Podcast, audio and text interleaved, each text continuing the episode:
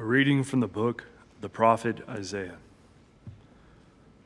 On this mountain, the Lord of hosts will provide for all peoples a feast of rich food and choice wines, juicy, rich food and pure, choice wines. On this mountain, he will destroy the veil that veils all peoples, the web that is woven over all nations he will destroy death forever. The Lord God will wipe away the tears from all faces. The reproach of his people he will remove from the whole earth, for the Lord has spoken. On that day it will be said, Behold our God, to whom we look to save us. This is the Lord for whom we looked. Let us rejoice and be glad that he has saved us. For the hand of the Lord will rest on this mountain. Verbum Domini.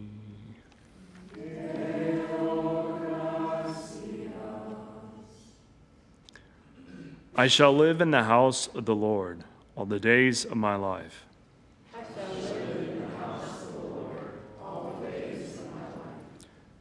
The Lord is my shepherd, I shall not want.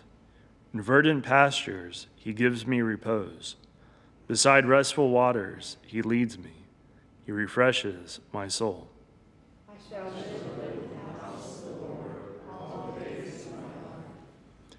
He guides me in right paths for his name's sake. Even though I walk in the dark valley, I fear no evil, for you are at my side with your rod and your staff that give me courage. I shall live in the house of the Lord all the days of my life. You spread the table before me in the sight of my foes. You anoint my head with oil, my cup overflows. I shall live in the house of the Lord all the days of my life. Only goodness and kindness follow me all the days of my life and I shall dwell in the house of the Lord for years to come.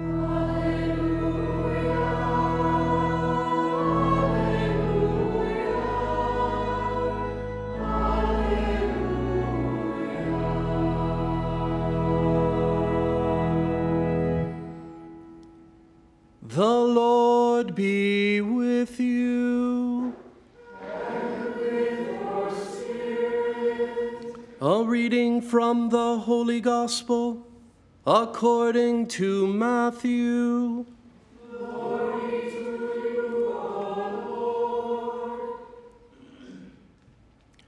At that time, Jesus walked by the Sea of Galilee, went up on the mountain, and sat down there. Great crowds came to him, having with them the lame, the blind, the deformed, the mute, and many others. They placed them at his feet, and he cured them. The crowds were amazed when they saw the mute speaking, the deformed made whole, the lame walking, and the blind able to see and they glorified the God of Israel. Jesus summoned his disciples and said, My heart is moved with pity for the crowd, for they have been with me now for three days and have nothing to eat. I do not want to send them away hungry, for fear they may collapse on the way. The disciples said to him, Where could we ever get enough bread in this deserted place to satisfy such a crowd? Jesus said to them, how many loaves do you have? Seven, they replied, and a few fish. He ordered the crowd to sit down on the ground. Then he took the seven loaves and the fish, gave thanks, broke the loaves, and gave them to the disciples, who in turn gave them to the crowds. They all ate and were satisfied they picked up the fragments left over, seven baskets full. The Gospel of the Lord. The words of the gospel may our sins be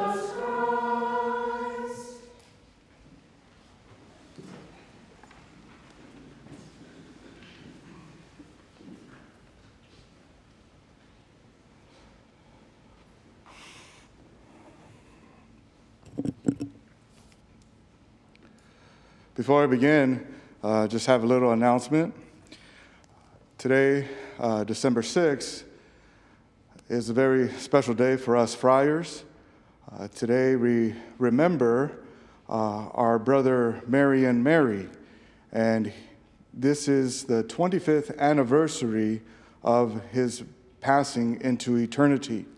So he died December 6, 1998, and you know, he was a extraordinary man, you know, very charitable, one of the first members of our community. Uh, he did have bone cancer, and that's what he passed away from. But during his lifetime, you know, like I said, he was extremely, extremely generous with his charity. He was a, a very wealthy man at one time and uh, had made uh, very uh, significant contributions to the network, EWTN. Know, he, w- he became a friar, was a friar for, I think, from uh, about 11 years or so, 10 years. Uh, he made his profession in 1993. And, and yeah, just a, a man with, a, with also, what was particular about him, he had a, a strong Marian devotion. And that's why his name was Brother Marion Mary of the Holy Name of Mary. Uh, Mother Angelica gave him that name. And if you'd like to learn a little bit more about him, uh, we have some photographs on our Instagram page, the Franciscan Missionaries, at Franciscan Missionaries on Instagram, and, and our website, uh, franciscanmissionaries.com. Uh, there's some more information about his life. Uh, speaking of, uh, of generosity and charity, uh, today we see a very, the very generous heart, loving heart of Jesus the Lord in this holy gospel. You know, Jesus shows us so much compassion, so much mercy. And, you know, we're at a time when there is an atmosphere of, of giving. You know, we kind of see this in the air. We drive around town, there are Christmas uh, decorations, you know, any type of media uh, you may be uh, reading or watching. You know, it's about giving. Know, every, uh, this is a very generous time, generous opportunity. But what we see here with Jesus is we see Jesus who shows us how to give with authentic purity of intention, you know, with, with a very loving heart. He shows us what true love is all about. And so, this is what we learn here today in these uh, readings of, of the Holy Gospel and in the first reading. And as we, as we look at the, this here, you know, we all wonder, like, well, how can I give more? How, how can my charity improve? Well, it begins with looking at the charity of Jesus. No, Jesus, of course, you know, he's the, the Son of God, fully God, fully man. You know, he lives here among us. And that is love itself here. That Jesus, the Son of God, would come become human and live this human life, giving us an example of, of, of, of how to follow God in this world. And there we see Jesus, who, of course, he's always in the gaze of the Father, but then at the same time, you know, he is looking at humanity. He's seeing a humanity that, that, is, that is good, you know, uh, that has value, that has dignity. But he also sees that there is sin out there, you know, and that there is suffering as a result of the sin and the evil in the world. And Jesus the Lord is moved with compassion, with mercy. Of course, he proclaims the kingdom of God, says the word of the Lord, you know, calls people back to himself and all people, Jew and Gentile, everyone. And in doing so, he is pardoning sinners. He is performing miracles. He is inspiring people to live a better life. Ultimately, he is raising us up as sons and daughters of God. And particularly in the charity of Jesus, is that Jesus, who, who loves so much, is, is so in one with the Father that he is so sensitive to the needs of humanity. No, him being fully human, he can discern where there is pain, where there is need. And so Jesus answers with compassion. And to have compassion is, is to feel the pain, the suffering of somebody else, to bear it upon yourself, and then to act, as we see the Lord doing here. And today we have a good example of a saint who was very generous in his charity. He lived uh, in, the, in the fourth century, the, in, the, the, in the 300 years. Uh, he was uh, a bishop. This is St. Nicholas. And St. Nicholas was also a, a, theologian. He was present at the, at the Council of Nicaea. You know, he was um, uh, very successful in uh, opposing and arguing against the uh, Arianism and paganism. But one thing uh, particular about him and his generosity. See, Nicholas, uh, his parents died at a very young age, and he was left uh, to be raised by his uncle. And in his parents uh, departing, they left him this inheritance, this gold.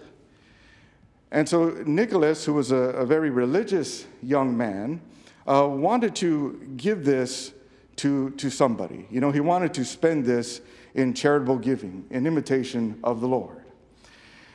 And so one day, uh, Nicholas heard of, uh, of one of the citizens in the town he lived in who, who had three daughters. And they were so poor, you know, that they could not get married. Now, in those days, you had to, in order to be married, uh, the woman had to have a dowry with them, some money. And since they were poor, they didn't have this dowry.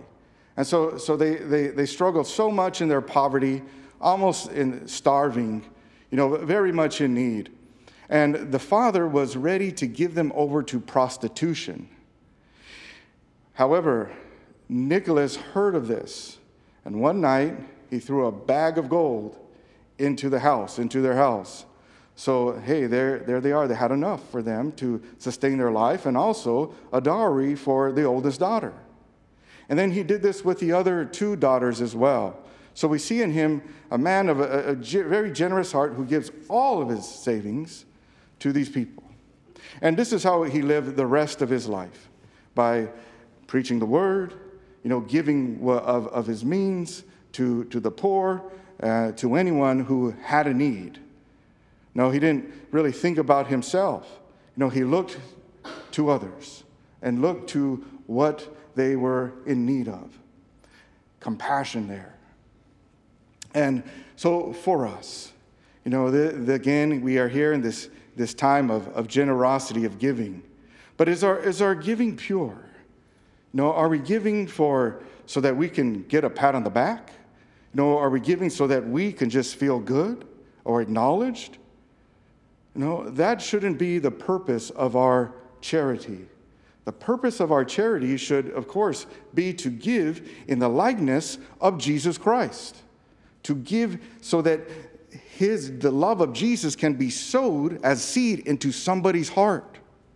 No, that, that's ultimately what it is. Of course, this can, can come through uh, uh, uh, spreading the word, you know, giving some inspiration, and also of, of gifts, you know, Uh, of material things.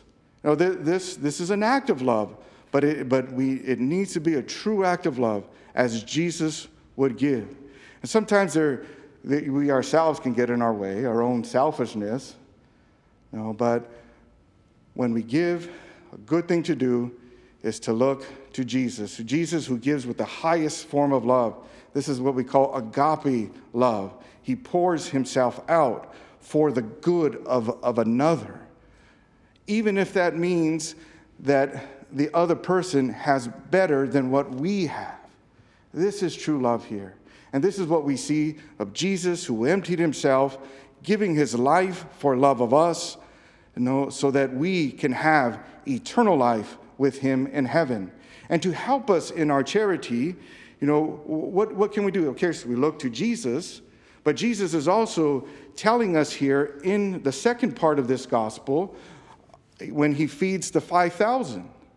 He's reaching out to, to the needs. People are hungry, people are poor. He multiplies the loaves and fishes. But ultimately, he's saying here, yes, I love you and I will provide for your, uh, your material needs, your human needs, your natural needs.